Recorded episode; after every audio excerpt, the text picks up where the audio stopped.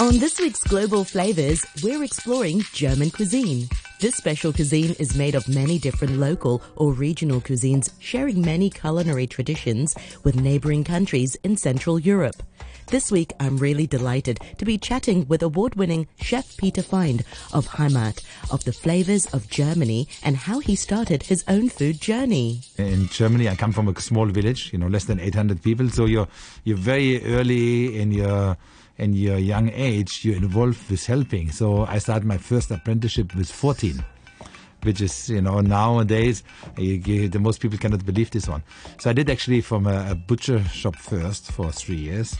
And then we did a little bit some, some outside catering and my young chef say, and say, you should do a chef, right? I think you have much more opportunity. So then I did another apprenticeship and uh, in, in my area, this is close to Frankfurt, um, one of the better restaurants. And I was lucky the chef was uh, from grown up in the near, near from Alsace and then so was a lot of this, you know, a little bit French touches in there. So it was a little bit more more elegant compared to the normal traditional comfort food in Germany. And he was also an, an hunter. So during the October seasons, October to January, every Sunday I usually go for a hunt. And then I, because of my butcher background, I always get the task to take out, take you know, remove all the bone, the skin, and make this one. So I'm quite familiar with a with a meat particular preparation. But of course, as a chef, you know, you have to go through a lot of period of learning, you know, basic techniques, you know, the uh, basic sauces, basic soups, and so on, the different cutting techniques. And then, you know, at one point you have to make a decision. You want to be comfort food. You want to be just working in maybe a hospital, you know, easy eight to five job, or you're going more to the fine dining scene, which is definitely is a much more uh, time investing job. You need a lot of passion for your job because you're working much longer, right? And then so fine dining meaning like you know like gourmet gourmet restaurants, you know, awards, Michelin, and and so on. So there I did a couple of years in different places from, from Switzerland a season and Germany. And then, of course, I worked with a, with a chef which was very influential in my career. Uh, with him, actually, I worked twice. He come from a very good restaurant. He was one of these younger generations and he, he bring a lot of new ideas, you know, and techniques and so on. It was fun to work, was very busy, obviously. And then I worked in many, many different places, you know, well, um, renowned chefs in Germany and uh, across there. And then uh, 1990, then from, from Germany, I moved to London. I was working for a, for a famous Swiss chef in London. And then from there, I moved back to, to Germany and uh, again worked in a little bit more upscale uh, fine dining restaurants. And then it was like in the mid 90s, there was an Asian wave coming to Germany. So every chef tried to find dining, tried to use ginger, a little bit of soy, and you know this Asian flavors, but we didn't really have the experience. How how's the original taste? And you know, after trying, try, try, it was fun, but it's kind of tastes similar. So I say, okay, I want to try, maybe go for two weeks just on holiday to Asia, try, and maybe get can work as a star somewhere. So I did some application to Singapore and Hong Kong and then uh, Singapore, then through a chef, I got something, but in Hong Kong, I didn't hear anything for a while. And suddenly I get a phone call and say, would you be interested for, on the job? There was a chef from the Pierrot. It was a French restaurant in the old Mandarin Oriental. Then, of course, nothing to lose. Say yes. So he passed my CV on and on, and then a couple of months, nothing happening. Then I got a phone call, say, okay, I'm in a short selections with two French chefs. So I was the only German chef. And then, of course, they, well, you know, you never know, right? And then I was in Singapore. There was then a couple of months later. And then they called me, say, can you come over for a food tasting? So I come over for a food tasting. Say, you're better from Singapore than fly from Germany over. Then they told me, okay, uh, two days, they want to have a lunch, five course. They want to have appetizers, soup, fish, main course, and dessert. You go around, see what you have, make the menu, and so on. Then there was a very, and sometimes coincident, I walked to the kitchen of Impero. There was a Chinese guy. I knew him. He was, when I was working in London, he was, did the same thing, like a two week stage. And I remember him because he was going around with the camera, making picture. And uh, so I had a kind of an icebreaker. I felt a little bit more comfortable. Then he showed me around, and then I make the menu, did a food tasting, meet with the respective uh, management. And then the next morning, I come back and see the chef, say, how, how was everything? And then he gave me the contract. So this was my from initially just come a couple of weeks and then uh, ending up with a contract and say, okay, I have to fly home, clean up a couple of things. And, and then, you are in Hong and Kong. six weeks later, I started from a 800 village to already. almost to a 8 million city. So a big difference. Absolutely. So what inspired you to sort of bring German food to Hong Kong? Well, German food, you know, this is, uh, I think it's um, a little bit underrated because I think the people, you know, been always German food, been respective a little bit more to the heartier side. You know, a pork knuckle is incredible good. Sausages, of course, in Germany we have over 1,500 different types of sausages or m- meat products. It's from each village to the other one is something different. You know, from processed from food, cured ones, region. absolutely.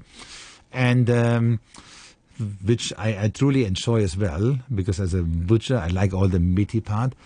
But then you know over time I realized people really don't know about German food. It's not as known outside of Germany than here. And we have an incredible variety from the north to the south, the regional influences. It's very, very different, east to the west, and so on. So when I was working uh, at the Ritz Carlton, Sometimes I have some guests, or we did Oktoberfest, and I try something out, and I realize a few things. Wow, the response was very, very positive. The guest didn't have this, say, "Oh my God, I didn't know this is German," and so on. And then from from there, you know how it's going. You try. I usually I try first on my stuff. You need some guinea pigs, right? And if the plate is empty, it's meaning it's not bad, you know. So we we we we uh, try, and then I was lucky. I had one of my guys. We had a chef's table where we sometimes we say, okay, so we can refine a little bit, you know, and then I teach him the authentic dish and say, how can we, not with not compromising the flavor, how we can make it a little bit more on an elegant way, right? And so on. And sometimes I have some guests say, oh, try this one, try this one, and you know, it was kind of encouraging. And then one time we did a media event in the kitchen. We wanted to do something a little bit different. And they say, let's do my childhood, you know, um, dishes. Signature right, dish. yeah. so, and then we called it, for example, Apfelbaum and, uh, and uh, milk rice.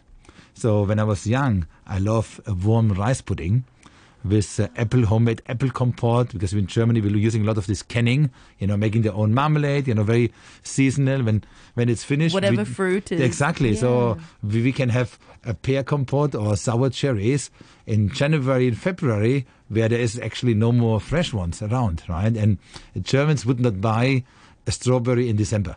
Yeah, that's so amazing because in Hong Kong everything is imported. We have know, everything It's all you- the time. it's always looked more or less the same, right? So they're not really. So I'm really respecting the season, Yes. right? And and then we this was a little bit fun, and then the, the people love it, and it was different, right? And then, you know, then you know how is it? So add that on, and then you say, okay, it's like, just for fun. I just write a concept. Right, so then I write the concept, and then it was hiding in the drawer for five, six years, and then you know I thought you know maybe explore what is in the market you know when when the when the protest started or the COVID started. And then of course nobody had an idea it will keep going so long right? Just see what is the market. And of course then the rental was coming down in, in certain areas. And you know just keep keep looking around. But of course the people always wanted to know who is the chef what is the concept. And of course you know Hong Kong is very very small. Have to keep it on very the low side and then I found the location which kind of I thought it was suitable for for my image and so on. And then uh, I left Ritz Carlton after almost 12 years, uh, which was very hard, right? And um, yeah, and here you are. and here we are, right? What's the sort of impression people have of German food uh, versus the reality? You mentioned just now very good points how people always think of the sauerkraut and the sausages and pork knuckle. Um, what do they tell you when they actually try other German food? Well, some they don't know. So this is actually the, the, the, part which is easier to convince because they have nothing to compare, Yes. right? So what we write on my menu, I write the German words. So let's say we write Zwiebelrostbraten, and then underneath is beef with three onions. Right? The original dish, to give you an idea, it's basically a flat steak with a lot of onions and a hand-shaved German noodle called Spätzle on the side. Generous. So my version is the beef is a prime sirloin. From one onion, I make three onions. One is a white onion puree with bay leaf and rosemary. The other one is a caramelized onions and a dehydrated onions. But however, the spätzle is authentic. We give them on the side. So then we say, what do you think? And then they love the taste, they love the flavor this combination didn't have before. And so this is basically the concept.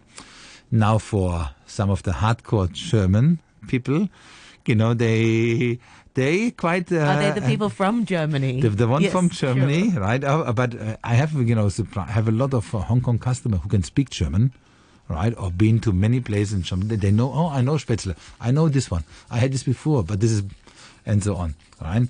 So the good thing is, we, the Hong Kong people love pork. Uh, same as Germany. It's, it's the number one dish. Number one meat. So yeah. I have uh, I have a dumpling, a pork dumpling. Actually, I have one pork dumpling, which is with gherkin and capers, which is remind a little bit like a Shanghainese lion ball, a CC Tao. Yes. And I do a cabbage a cabbage roll, which is with the pork and the cabbage and the onions inside, and a clear, rich stock, which is full of flavor. As soon as you cut it up, oh my God, it's a it's so powerful. They love this one. So of course I'm, I understand being being almost 18 years in Hong Kong, the local palate quite well. And you know what you have to watch out. You have to watch out a little bit with the salt, obviously. You have to make sure soup is piping hot. Very most important one. And you know, people in Hong Kong tend to be not so patient. They like to eat a little bit faster. So usually I do the first first course or something plan it going quite smoothly, right? And um, yeah, so then we we open this one. Wow, it's such an art as well to balance the, the local palate with the authenticity of the cuisine. Well, Peter, it's been such a pleasure to talk to you this week. And next week, let's continue to talk about some popular German dishes and also your personal favorite. Thank you so much. You're welcome.